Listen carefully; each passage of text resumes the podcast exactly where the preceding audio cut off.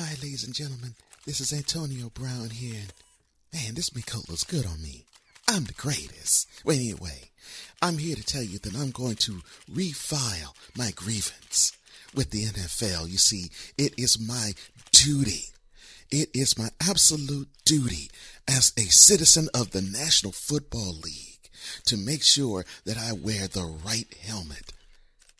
No, not the safe helmet. No, the right one. The one that makes me feel comfortable. Yeah, I'm the greatest. Take a picture right now. Enough of the pictures. Now, as I was saying, now the NFL turned down my grievance last time and last week. I'm filing one again because I really believe that I can make the football play great again by being me. Take a picture. Enough of the pictures. Now, as I was saying, I'm the greatest. Yeah, take a look. Take a look. Take a look. Uh, stop taking a look. Just listen to me now. This goes out to you, Mike Mayock, yes, the general manager of the Raiders. This goes to you, Jon Gruden, the head coach of the Oakland Raiders. This goes out to Raiders fan, and this also goes out to all you fools who are talking mess about me. One, I'm the greatest. Two, I'm filing another grievance with the NFL. Three, I'm going to wear my helmet. Or four, I'm to retire. I'm the greatest.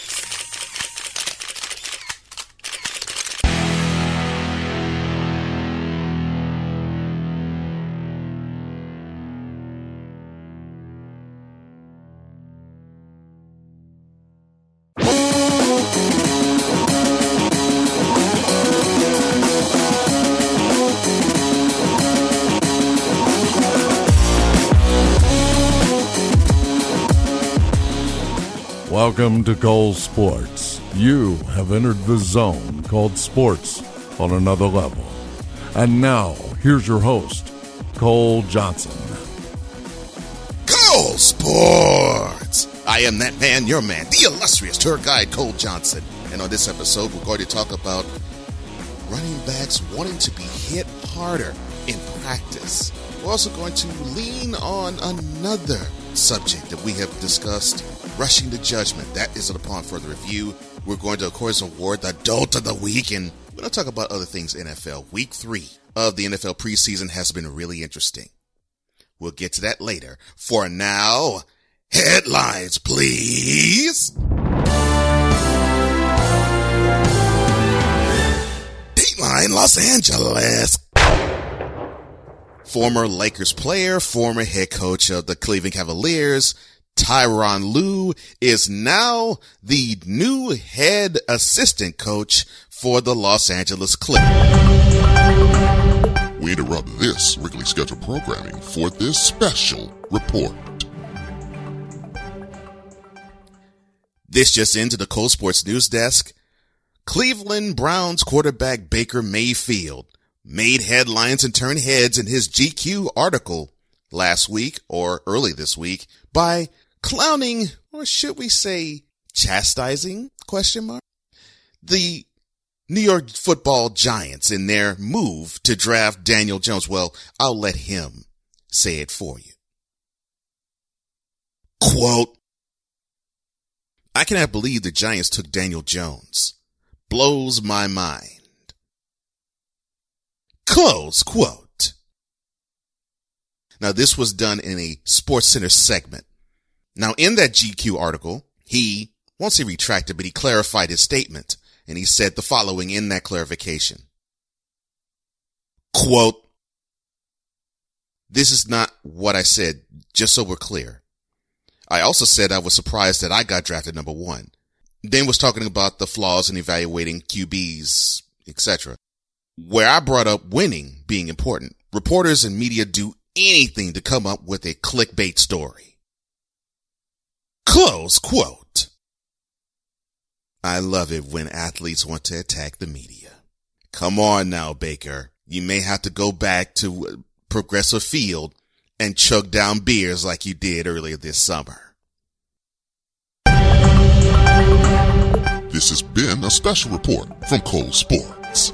Now, back to your regularly scheduled programming already in progress. Hempstead. Former Steelers, now Jets running back Le'Veon Bell wants to get back into the groove. You see, he has not played football in a full year, and now he wants to feel the contact again that he has grown accustomed to in playing ball. But the Jets defense is not cooperating. So what does Le'Veon do? He instigates it even further so he can get the contact that he desires. And so he explains why he needs to contact this way. Quote, in practice, they've got to look at me like, we don't want to hurt this in practice. But at the same time, I tell them, y'all can give me something extra. Even if they don't sometimes, I try to give them something, get them a little upset or something. Close quote. Now he went on to say that he tries to do that intentionally so he can feel contact again. Now, uh, I get it, Le'Veon. You need to feel like you're in football shape and you only, you only can get in football shape by playing the sport. I do get that. But don't get yourself in a situation where in a contact drill in practice or even a non-contact drill in practice, because of the wear and tear on your body and you haven't been accustomed to those hits, you get injured and then you're out. Oh, I'm sorry. That's for later in the show. My bad. Dateline Pittsburgh. Remember that brawl earlier this year, actually late last month, between the Reds and the Pirates in Great American Ballpark? Well, the Pirates and the Reds will play again, this time in PNC Park in Pittsburgh. This time, Joe Torre, who is a Major League Baseball executive, has an eye on that series. In fact, he's already been ahead of the game. And this is what he said he told both teams as their series looms this weekend. Quote, we will talk to both managers. I will personally. The umpires will be made aware of the history of what's happened between these two clubs. That's why, you know, when we have this unbalanced schedule of playing a team in your own division so many times, and you know, it becomes dangerous sometimes. Basically, let's play baseball. Let's play baseball. The one thing I never want to have happen is the fact that the priority is to get even as opposed to trying to win a ball game. And I just remind managers of this. The umpires are going to be aware, but really I'm not one that would like to issue warnings before the series starts because it's tough enough playing the game and to play it on thin ice. I don't think it's the right thing to do. So we'll see what happens. And again, I'll trust that we can make sense to both clubs and again, have the umpires be aware of what's happened in the past.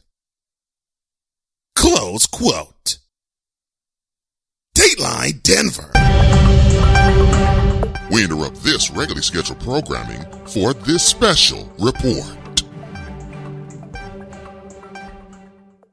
This just into the Cole Sports News Desk.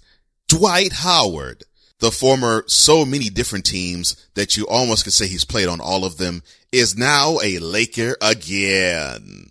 He signed a one year non-guaranteed contract having to prove himself to play on the team. Now his role will be complementary, of course, with the aspirations of the team.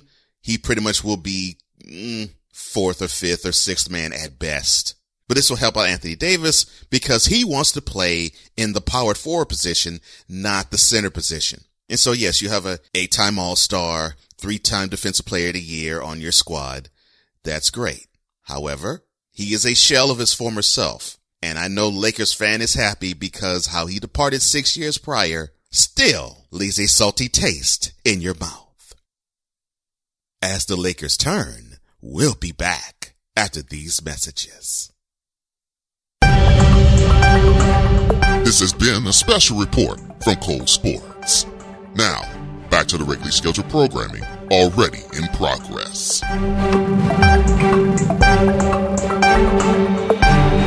Dateline London.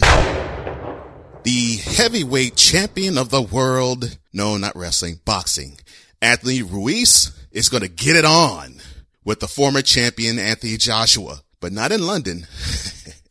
no, we're going to fight in the desert. Saudi Arabia is the site. December 7th is the date. The IBF, the WBA, and the WBO belts will be on the line. as the rematch takes place from the one back in June in Madison Square Garden. Now, I am looking forward to this rematch. Two things are what I'm looking forward to seeing. One are those punches that Ruiz throws, especially those hooks, both the right and the left, are those snap hooks going to come with that ferocity that it did in their first fight? Or two, will we see Joshua's defense actually show up? Because he's shown that he has a glass jaw, and I'm not talking about just in this fight, many fights beforehand, and he has a terrible defensive style. He's looking to just straight up knock people out or at least stop fights. But the problem with him is that he has to be defensive minded. And if he's not, he might meet the same fate this fight as he did in the last fight. Dateline Houston. In an appearance on the Self-Made with Nate Shot podcast, general manager of the Rockets, Daryl Morey, had this to say about his star player, James Harden. Quote, it's just factual that James Harden is a better scorer than Michael Jordan. You give James Harden the ball, and before you're giving up the ball, how many points do you generate? Which is how you should measure offense. James Harden is by far number one in NBA history. Close quote. Morey, why is it that you seemingly have no brain cells whatsoever? You can't compare him to Jordan. It, it makes no sense. I don't care if I'm a Rockets fan. That is an errant comparison. It would be better if you compared Olajuwon to Jordan. At least you have a guy who has rings when you compare him to Jordan. Harden? Uh, Harden, uh, Harden is not nearly the offensive player. I'm not even talking about the player in general. He's not nearly the offensive player. Not nearly the offensive player that Jordan was. Please name me any other seasons besides this past one that Harden scored over 30 points in the game for the year. That's something that Jordan did on an annual basis. So your comparison to Harden and Jordan is a bunch of bull.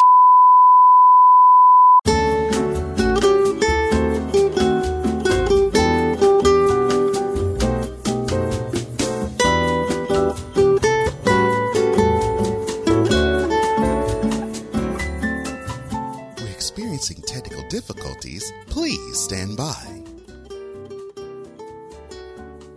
The host has lost his mind from a stupid opinion. Please stand by.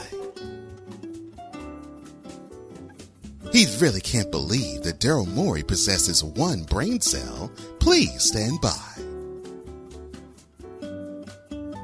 We now return you to your regularly scheduled programming.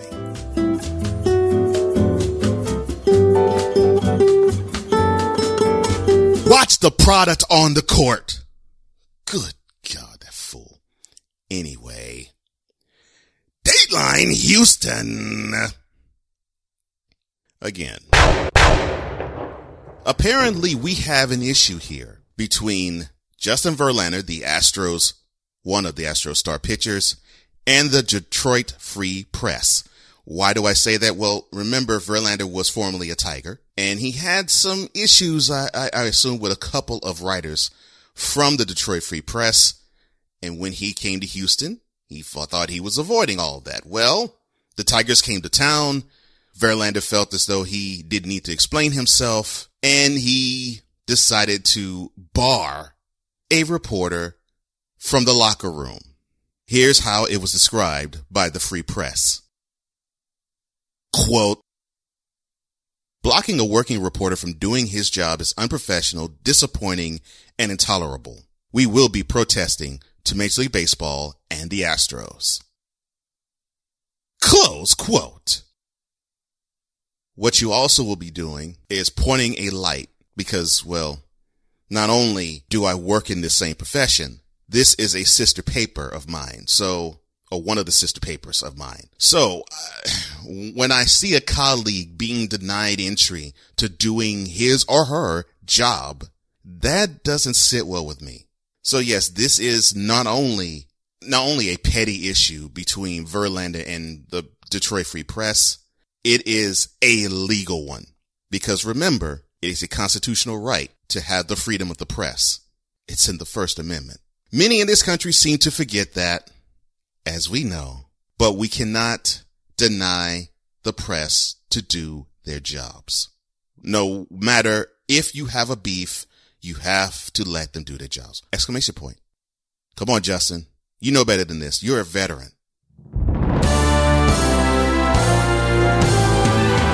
Later, we're going to talk about something that I didn't think I would ever say in Dolt of the Week. We're, of course, we're going to talk more NFL in the Upon Further Review, but immediately following the break, we're going to stick with the NFL as I go. If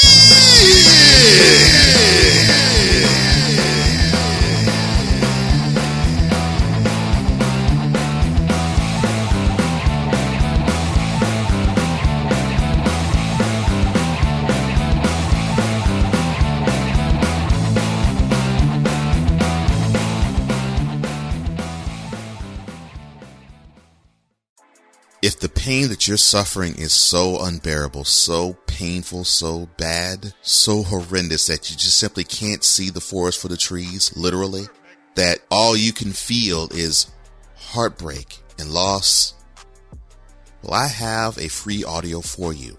It is titled How to Heal from Heartbreak. Let it all come to you so you can be about the business of healing. Today is a new day. Claim it at getoverddivorce.org.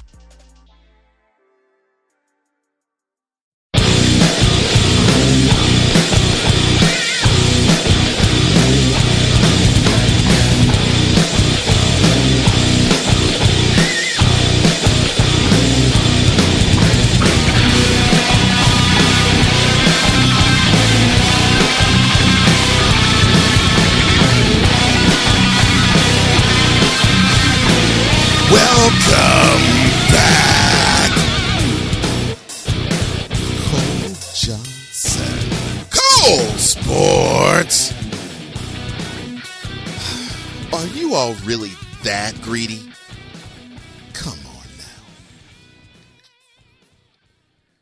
Welcome to the week three of the NFL preseason. And unfortunately for the Packers and the Raiders, they got welcomed to a field that was not NFL ready.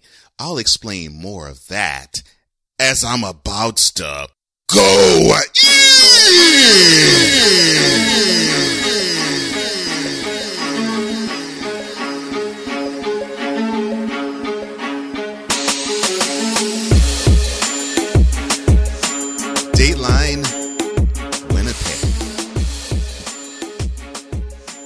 where this game took place. So it's not even in the United States, but we've had issues on fields in the United States as well in preseason, not this year, but in seasons prior. But Winnipeg hosted this preseason game between the Packers and the Raiders. And a funny thing happened when they took the field. At the northern end zone, they noticed there was some removable parts of the turf that were on the field. So bad, in fact, that from that end zone, they had to move that one all the way from there to where the end zone ended at the 10 yard line. So in essence, 20 yards of field was cut. Now, normally the NFL's regulation yardage is 120 yards, 100 full yards, and then 10 yards for each end zone. The Packers and the Raiders played a preseason game on 100 yards of field. You see, th- this is where greed gets a hold of you. You have a product that you got to protect, NFL owners. You know this better than me because they earn all of you at least 250 million a year. These players earn each team, not the league. These players earn each team $250 million a year. So you best believe that you have to protect your interests. So you can't have these ridiculous, inane, stupid fields that are ill prepared. And you just throw your players on the field like they're products saying, okay, we got a game to sell. No, you got to make the field tenable. You have to make it safe for these players to operate and ply their trade correctly. This is not a game. You can't play with these people's livelihoods. You can't play with these men's livelihoods. But that's what you're all doing. Shield. Come on now. You know better than this. You got to protect that field. You have to look at that field, make sure that from one end to the other, all 120 yards of it and 50, 53 yards from sideline to sideline is protected. You got to make sure that everything is fine, that you cannot have anything 120 yards wide and 53 yards deep. You can't have anything mess it up. Yet you can play on the field, doesn't matter. And you can say, well, we got a game to sell. we got Aaron Rodgers and Jon Gruden. Come on, we, we got to push these tickets because, hey, we do get eight home games. We get two extra home games too in the preseason. We got to make that revenue, baby. Well, how much revenue are you going to make when the star players are getting, getting injured? For example, how about going to Foxborough where Cam Newton now has a messed up foot? All because he's having to work in preseason. You have to do this. And then in this game, you had two Packers who suffered debilitating injuries on that field.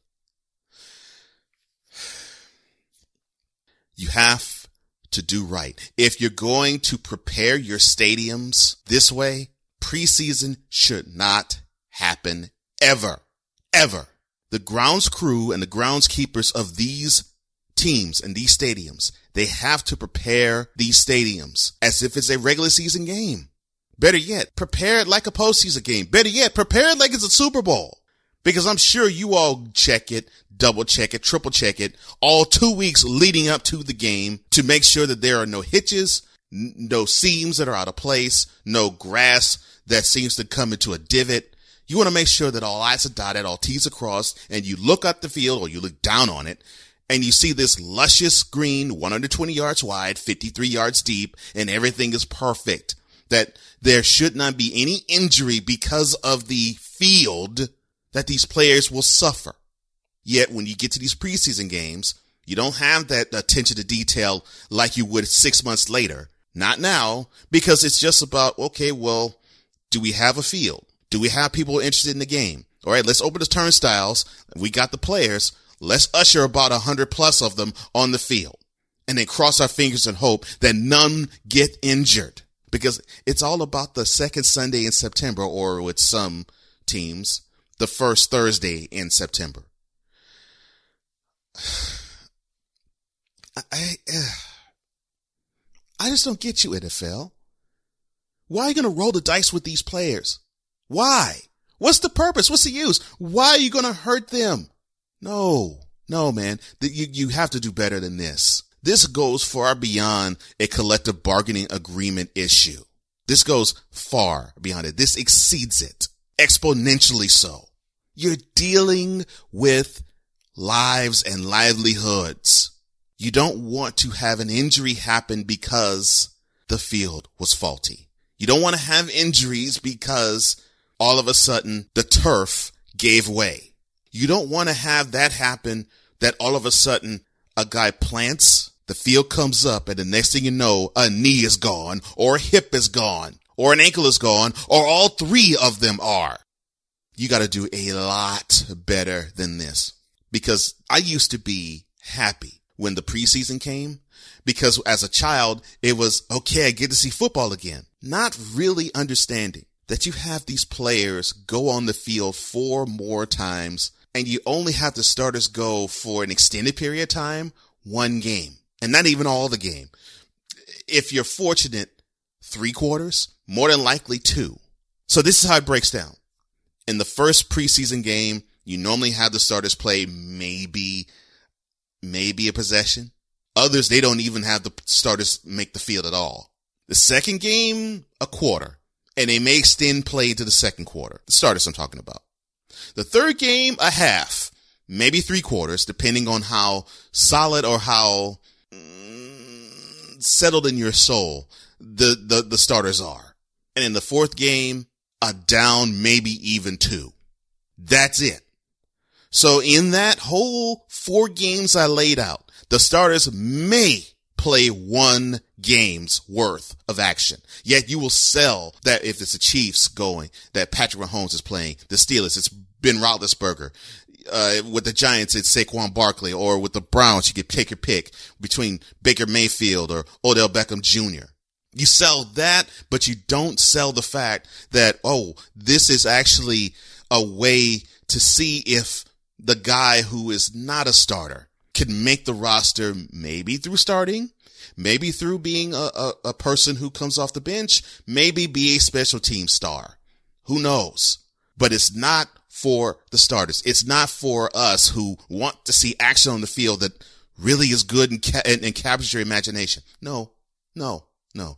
It's for the field of dreams thing. And I get it because you have things such as the Browns uh, returner two weeks back you have that story happen and he might have a place on the team because of that return for a touchdown. But it also, also is where you can have risk happen and it can be a doozy.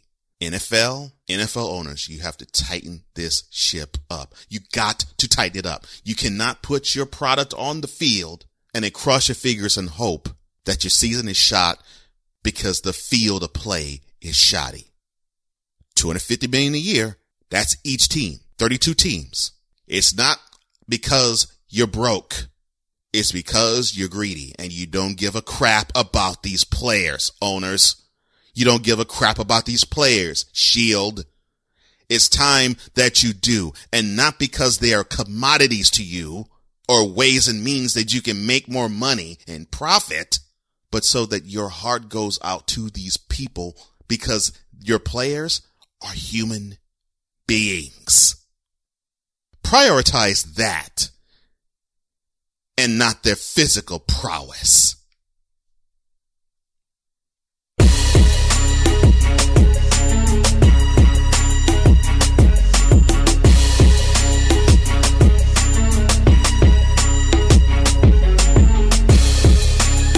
When I come back, the dolt of the week. That's a hint. You're tuned into the classiest sports show on the planet. Cole Sports!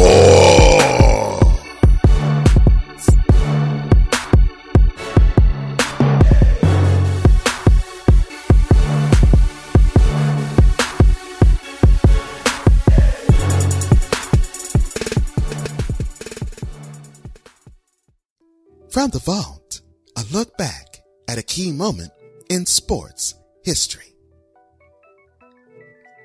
August 24th, 2008. After the 2004 men's Olympics basketball team only earned a bronze, this team, dubbed the Redeem Team, stacked with LeBron James, Dwyane Wade, Kobe Bryant, amongst others, and of course Olympic Melo, proved that the United States is the best brand of basketball. And they proved it by winning a gold medal. On the penetration. Kicks it back out to Bryant. Bryant puts up the three. It's good. Kobe Bryant from downtown. And the foul. The Redeem team reclaims the throne of basketball in the 2008 Olympiad on this date in 2008. From the vault, brought to you by Cole Sport.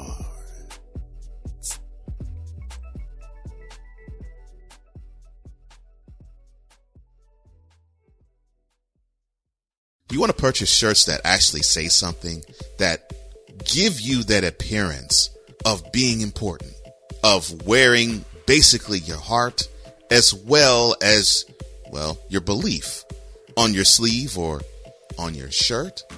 Well, come to the Christian T-shirt company. We have all of what you're looking for. You can find that store at Cole Sports with a Z dot com.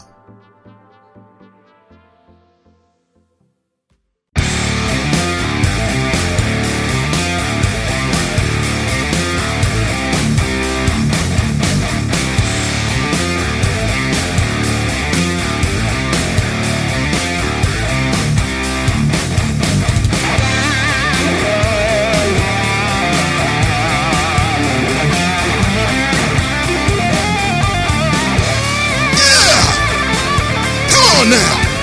Get down. Yeah. Uh. Welcome back to Cole Sports. Cole Johnson here. Dolt of the week.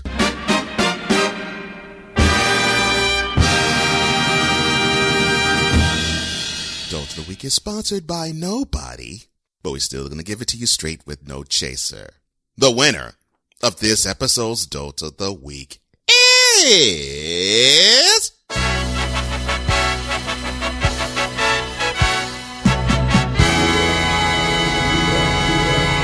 New England Patriots safety Patrick Chung.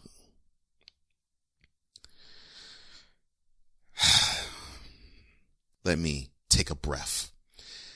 Mr. Chung is on this list of Dolt of the Week, not Daryl Morey, not the NFL, and not Justin Verlander, because Mr. Chung outdid all of them by being caught with cocaine on his person.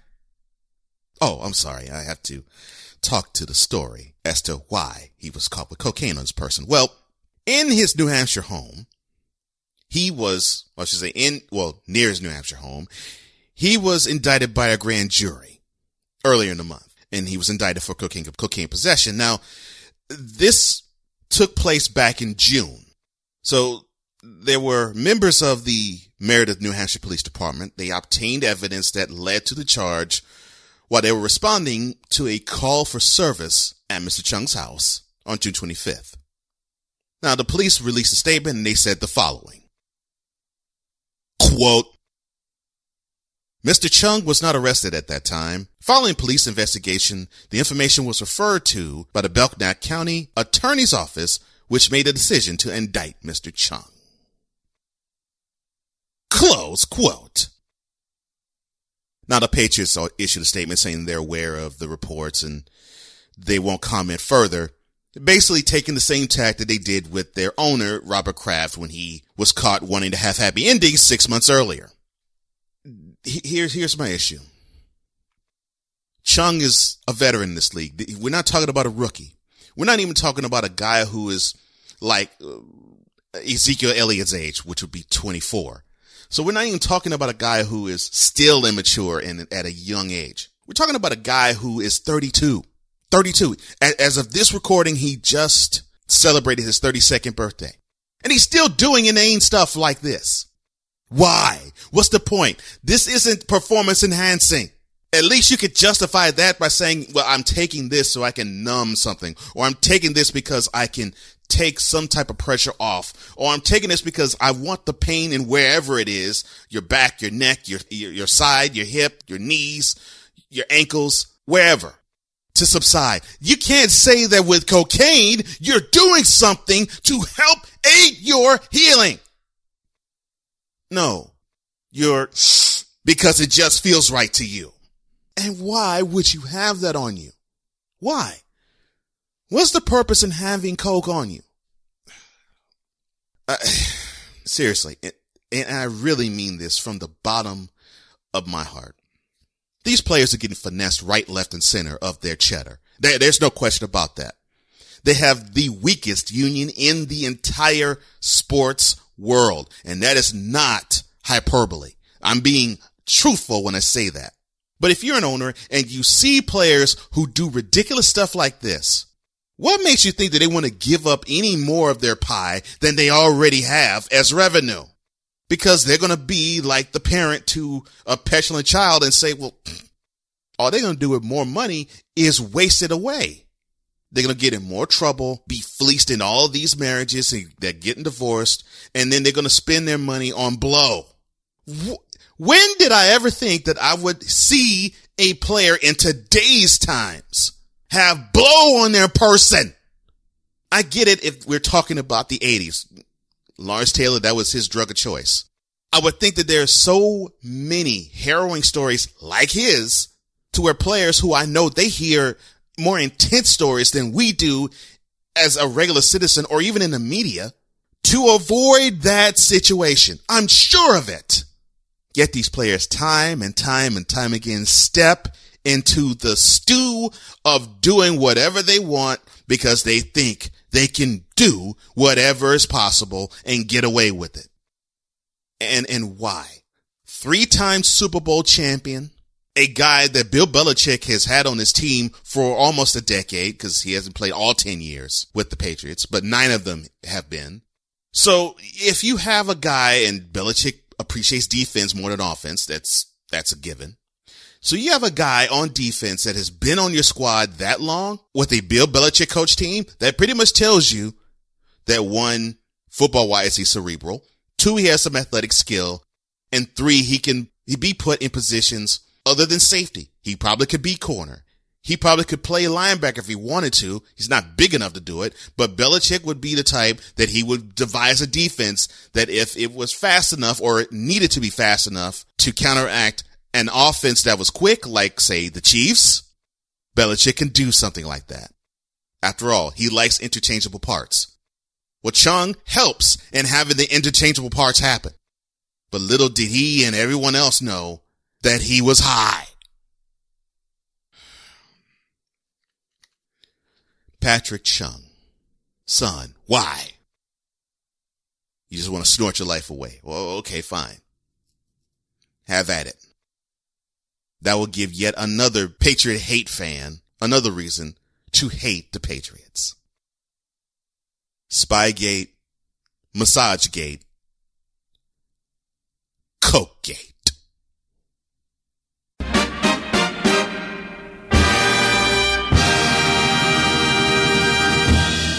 When I return, how has the fallout from the Jay-Z NFL partnership taken shape in the NFL and outside of it? Upon further review, Perfect is next.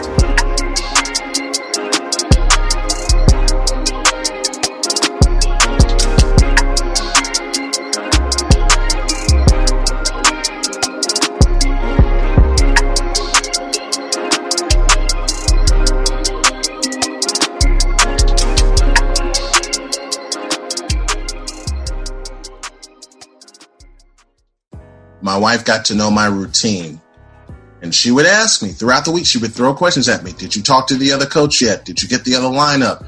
Did you get your boards done? How much time do you need to do your boards? Are your commercials in place? Did you record everything you need?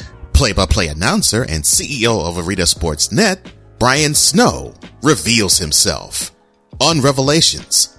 That's at pippa.io and all major podcast directories.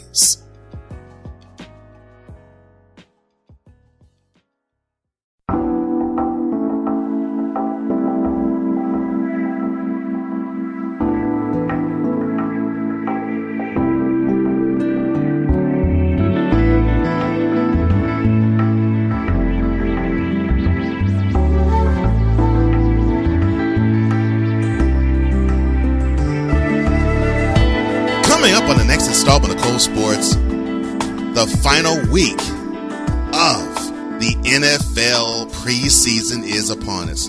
Thank the Lord. We can actually talk about real NFL action. Baseball is rounding third and coming home into the regular season. We'll talk about that. We also will, of course, go in, have a wonderful subject in the and upon further review. And of course, we're going to have a Dolt of the Week. We always do. That's how we roll. But that's for the episode on August 31st. This is the episode for August 24th, 2019. It's not over. We're not done. And neither are we in tossing about and turning over and revealing different aspects about why we should or should not like the NFL Jay-Z merger. We're going to uncover that and the rushes to judgment I have seen and keep seeing and keep seeing and upon further review.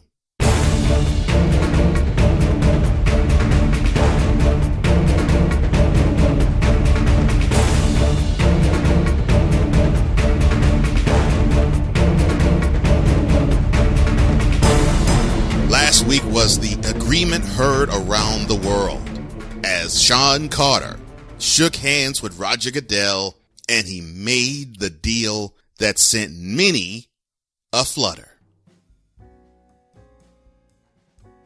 This week, it has been still the heated argument between if Jay Z made the right move or if he sold out. All right, let's lay it out for you all.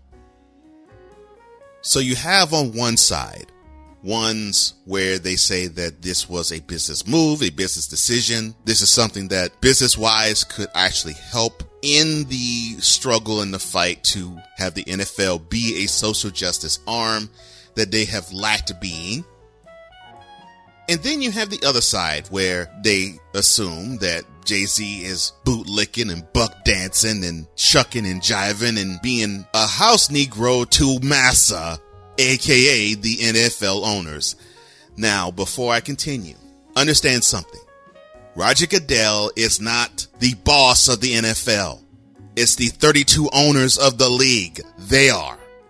Roger Goodell is the puppet to their puppeteer ways. So whatever they want, Roger Goodell has to get it for them. It is not the other way around.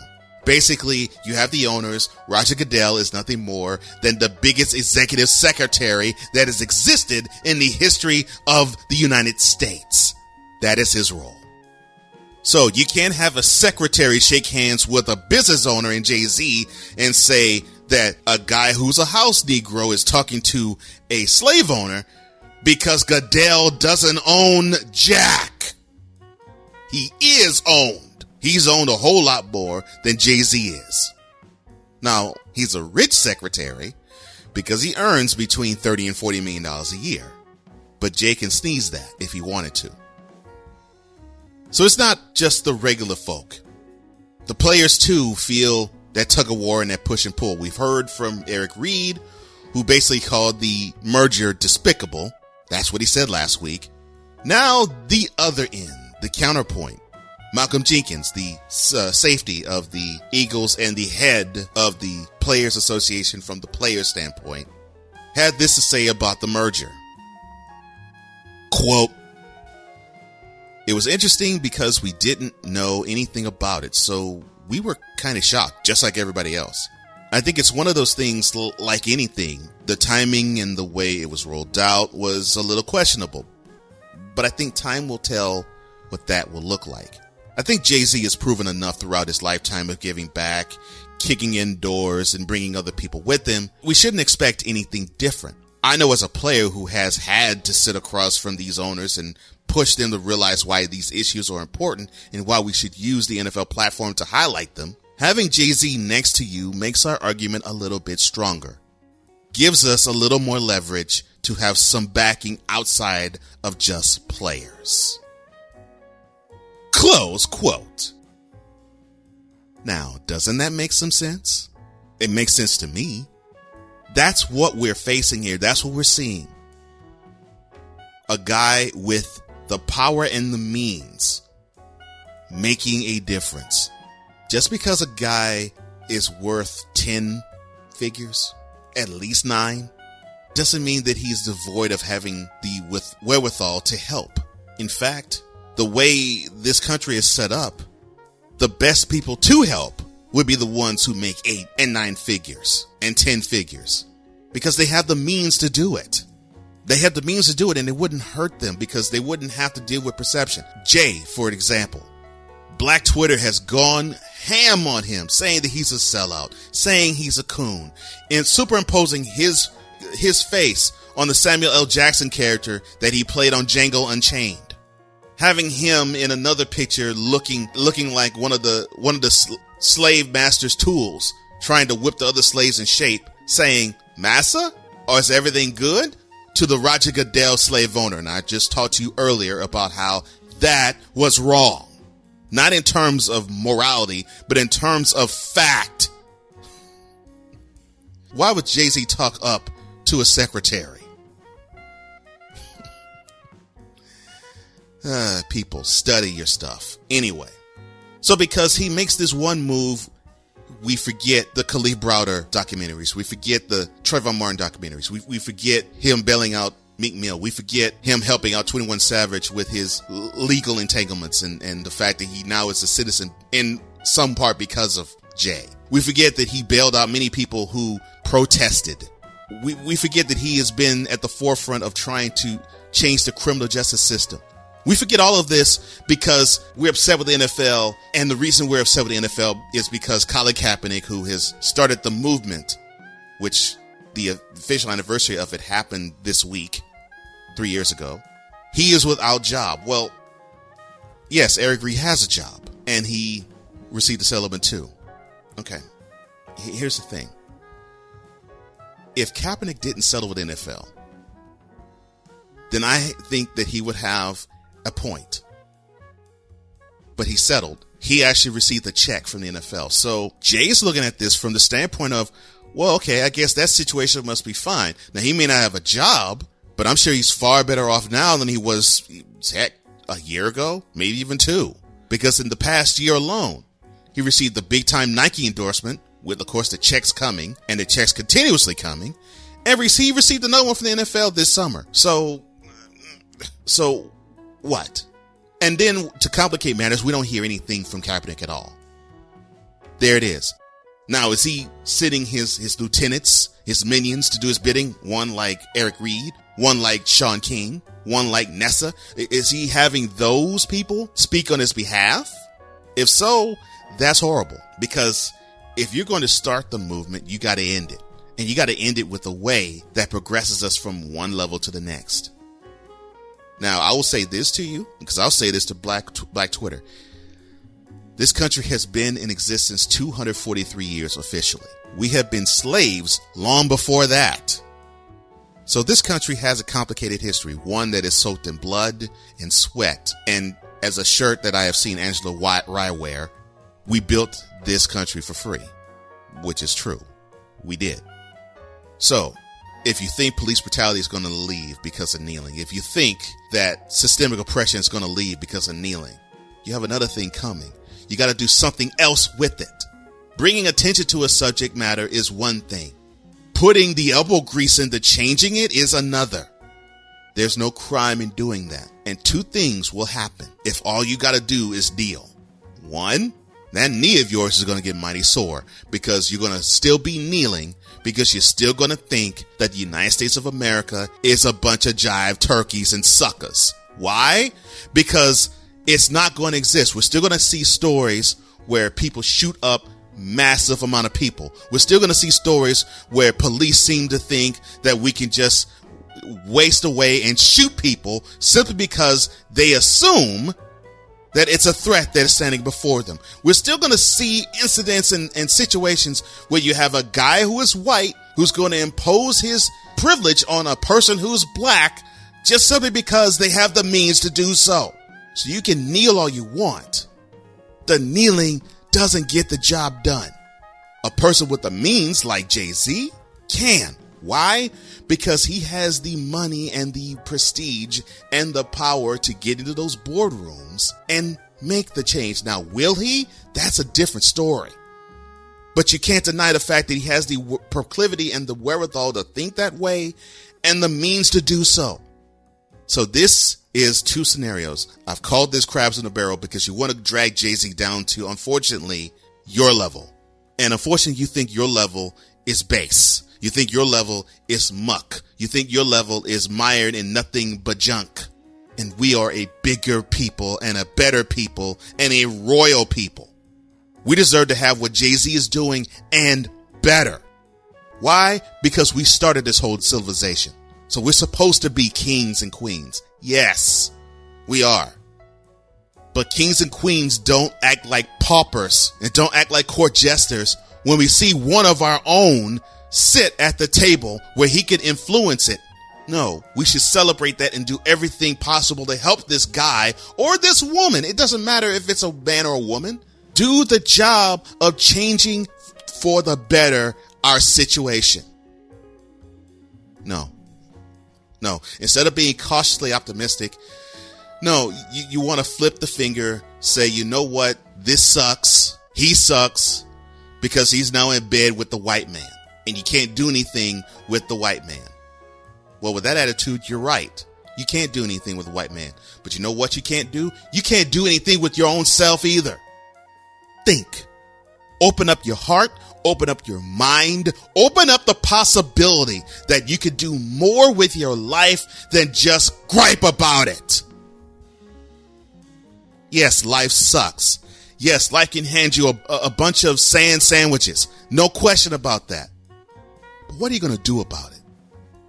You know what you say when, when your friends walk up to you and you're a sourpuss about life and you gripe and you kvetch and you gripe and some more and, and, and you sulk?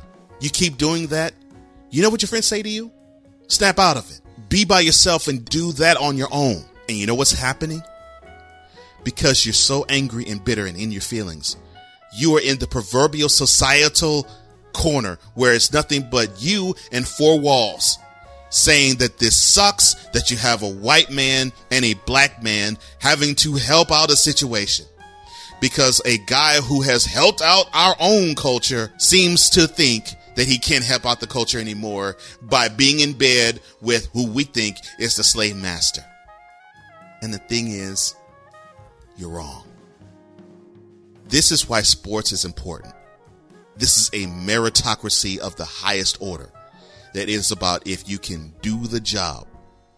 Now, I'll say this. Do I think Colin Kaepernick can still do the job? Yes. Do I think he can do it as a as a starting quarterback? No. Not anymore. Not because of his skill set, but because now he's been out the league 3 years.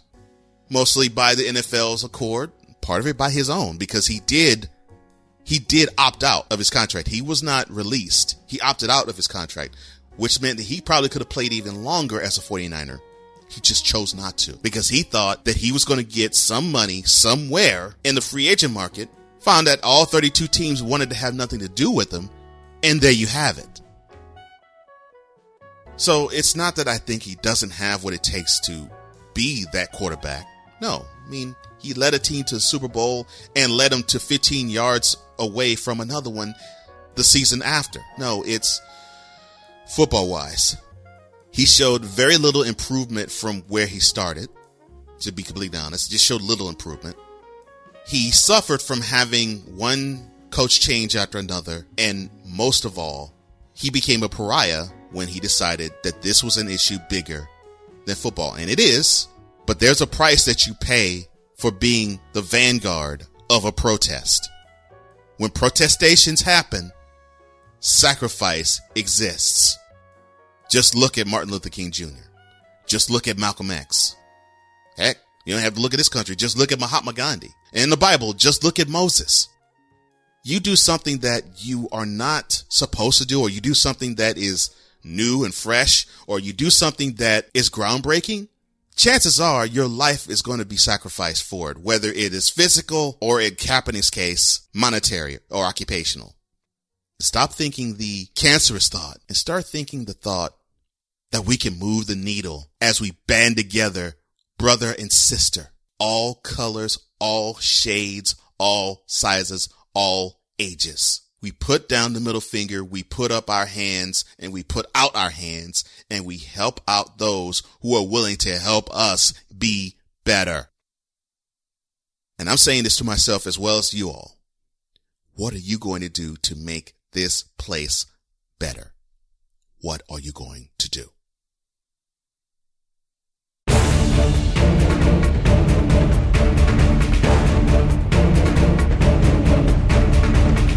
If you happen to like this episode or any episode you have heard thus far, the subscribe button is flinking and blinking like a neon sign. Click that button and subscribe to Cole Sports with a dot com on Cole Sports with a dot com. Now, if you want exclusive content, Patreon is the place, but you can find that at Cole Sports with a Z dot com. You feel the need to say something, you can say it with your chest. Go to Cole Sports with a Z dot com, hit that button, and I want to hear what you got. You don't want to speak it, but you want to write it. Well, you can write to us through email, and you can find that colesports with.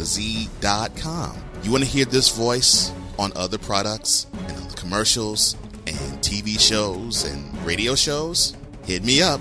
This guy is here. This voice is available. You can find that at colesportswithaz.com. You feel the need that you want to be around those who want to take intelligent sports takes and spew them out yourself? The Facebook group is here waiting for you, the Cole Sports VIP room. You can find it at colesportswithaz.com. You want to hear guest appearances from this particular gentleman? colesportswithaz.com is where you can find that. You want to heal from heartbreak and loss? colesportswithaz.com. You can find that there. And you want to hear interviews that this gentleman does? You can find that at colesportswithaz.com. That's colesportswithaz.com. You can check out all of that and me on colesportswithaz.com.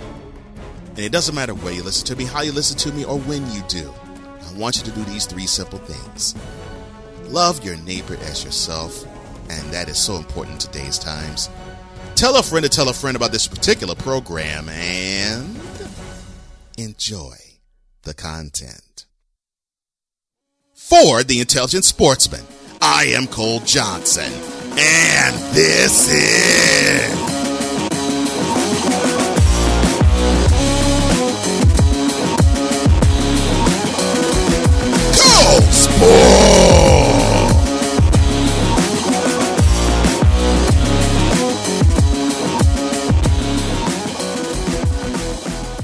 You've been listening to Cole Sports with Cole Johnson.